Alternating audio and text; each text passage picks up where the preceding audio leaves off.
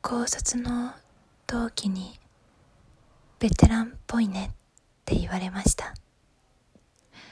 こんばんはリオリオです。えー、日曜日ですね。なんか今日もいろいろ出かけてて結局全然なんかあんまりあれですね。てないですね何も。いや出かけてんですけど特に自分のなんか例えば勉強したりなんか準備したりとかのも進められなかったなと思ってそういうところではちょっと残念もあるんですがまあ雨だしね気分も上がらないしということでのんびりしてました。また明日から平日なんですが雨もまたずっと降っていくということなので皆様が住んでいるところもあの、まあ、お気をつけていただきたいと思いますし、まあ、どうか大大災害にならないでこの梅雨が終わってくれたらいいなって思ってます、えー、一緒に頑張りましょう。でと最初の冒頭の一言の話なんですけど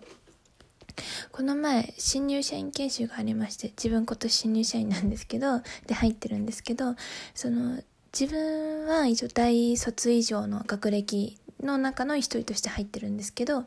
まあ、あのうちの会社は高卒もあので入社してる子もいて、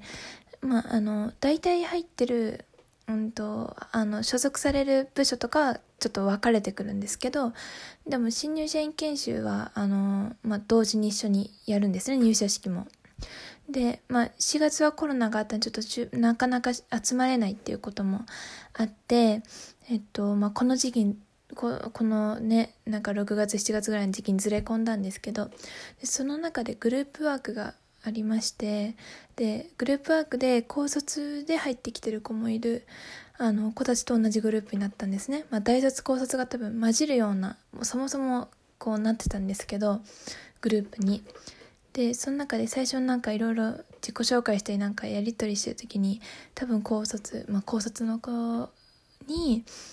あのなんかベテランっぽいですねって言われて あ、年取ってるだけだよ、みたいな。そんな、なんか嫌だな、そんな年上感出て、みたいな、すいません、よろしくお願いしますって、そんなことない、偉そうにしてるつもりはないんです、みたいな感じで、あの、まあまあ、あの、笑いながら流したんですけど、結構自分的には、まあ、ショックもあり、まあ、やっぱりかっていう気持ちもありで、でも私、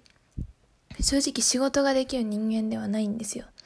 全然。なんか、まあ、結局自分が一番年上ってのもあってグループのリーダーやらせていただいてたんですけどだからといってこうなんか人をいろいろ回し意見どうですかとかその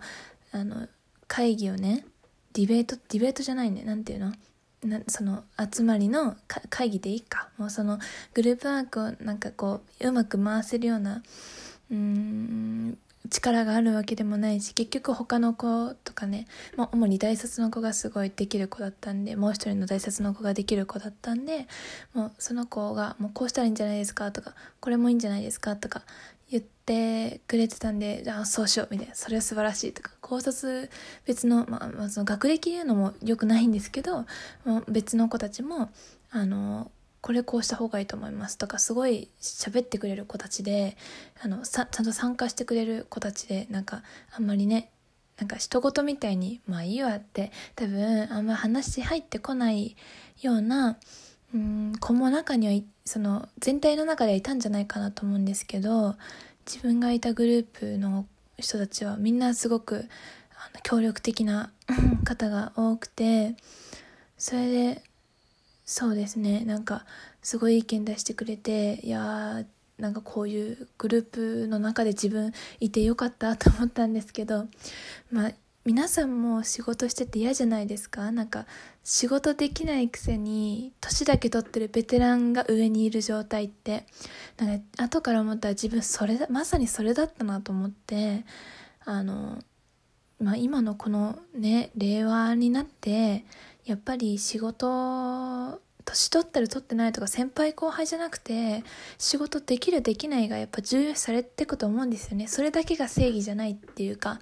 まあうんあるべき姿じゃないと思うんですけど特に自分みたいな仕事できない人間からしたらある程度その年功序列性も残ってくれてないとこうなんですかね取り残されるんじゃないかって不安もすごい大きいんですけど仕事できる人からしたらねもうイケイケって感じでね行くと思うんですけど何を喋りたいかっていうとまあその自分よりも年を取ってない人がこんなになんか活動精力的になんかグループのワークに参加してくれててむしろそのリーダーをやらせてもらって自分のサポートとかをあのしてくれる形でなんかどんどんいろいろやってくれてるのを見て、まあ、その姿を見習わなきゃいけないしあの、まあ、自分もその任せっきじゃなくて自分から入っていったりとか、まあ、自分自身もそのリーダーを他の子に任せたりとかもっとそういうその人を使うじゃないですけどなんかね動き方もねちゃんとなんか学ばなきゃいけないなと思いましたね。うんなんかそういうのすごい私コミュニケーションすごい苦手なんですよ。こんな一人でベラベラ喋ってますけどあの全然集団になるとこう力を発揮できないっていうかどうしたらいいか分かんなくなっちゃう人なのであのそういった集団の中での動き方自分の立ち位置の作り方とか、うん、勉強したいなっていう真面目な話でした。そう本当はねいっぱいいろいろ喋りたいことがあるんですけどこの後もう一本撮ろうかな。ちょっと今度はネット恋愛の話でちょっとおまけでもう一本撮るのでよかったらそちらも聞いてください。今日はあの年の差と仕事の出来？仕事のできるできないについてまあ先日の研修で自分が感じたことを喋ってみました。いや雰囲気だけできる感って一番良くないですよね。本当に。もう自分もこれからまた来年再来年になったら先輩っていう立場にそのあのなっていくので会社の中でも、うん、そういう意味でも学んでいきたいなっていう真面目な話でしたあ最近そうそうそうあのー、自分のラジオをクリップしてくださる方がなんかまた増えていただいて今7人 7, 7人かながクリップしてくださっててめちゃめちゃ嬉しいです、まあ、その方々が全員毎回のねラジオを聴いてくださってるわけじゃないんですけどちょっとでもまた聞きたいって多分思ってくださったからこそクリップしてくださったと思うので本当にいつも聞いてくださる方ありがとうございます、えー、昔のえー、自分のラジオとかも最新のだけじゃなくて昔のたまになんか再生数ちょっとなんか上がってたりするとあこの回話してよかったなとか思うし、まあ、今今日26回なんですけど、まあ、回数重ねていって、まあ、皆さんがどんな話を面白いと思ってくださるのかっていうのも、まあ、徐々に考えていきたいななんて思ってますけどとりあえずはこの私喋りが下手ですし真面目なことも喋るしうーんなんか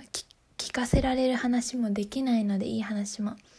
なので、まあ、自分のね、うん、魅力って言うとあれですけど、まあ、一つはこの声だと思うので、なんとなく流し聞きでも聞いてくだされば嬉しいかなと 思いますので、今後ともよろしくお願いします。はい、毎回こんなことね、最後に喋ってますけどね。えー、料理をに、私料理をに対してのご意見、ご質問、罵倒でも何でもありましたら、詳細欄にお台箱の URL 貼ってありますので、ぜひそちらから何かお寄せいただければと思います。ぜひともお待ちしてます。よろしくお願いします。それではまた明日から一緒に頑張りましょう。おやすみなさい。またね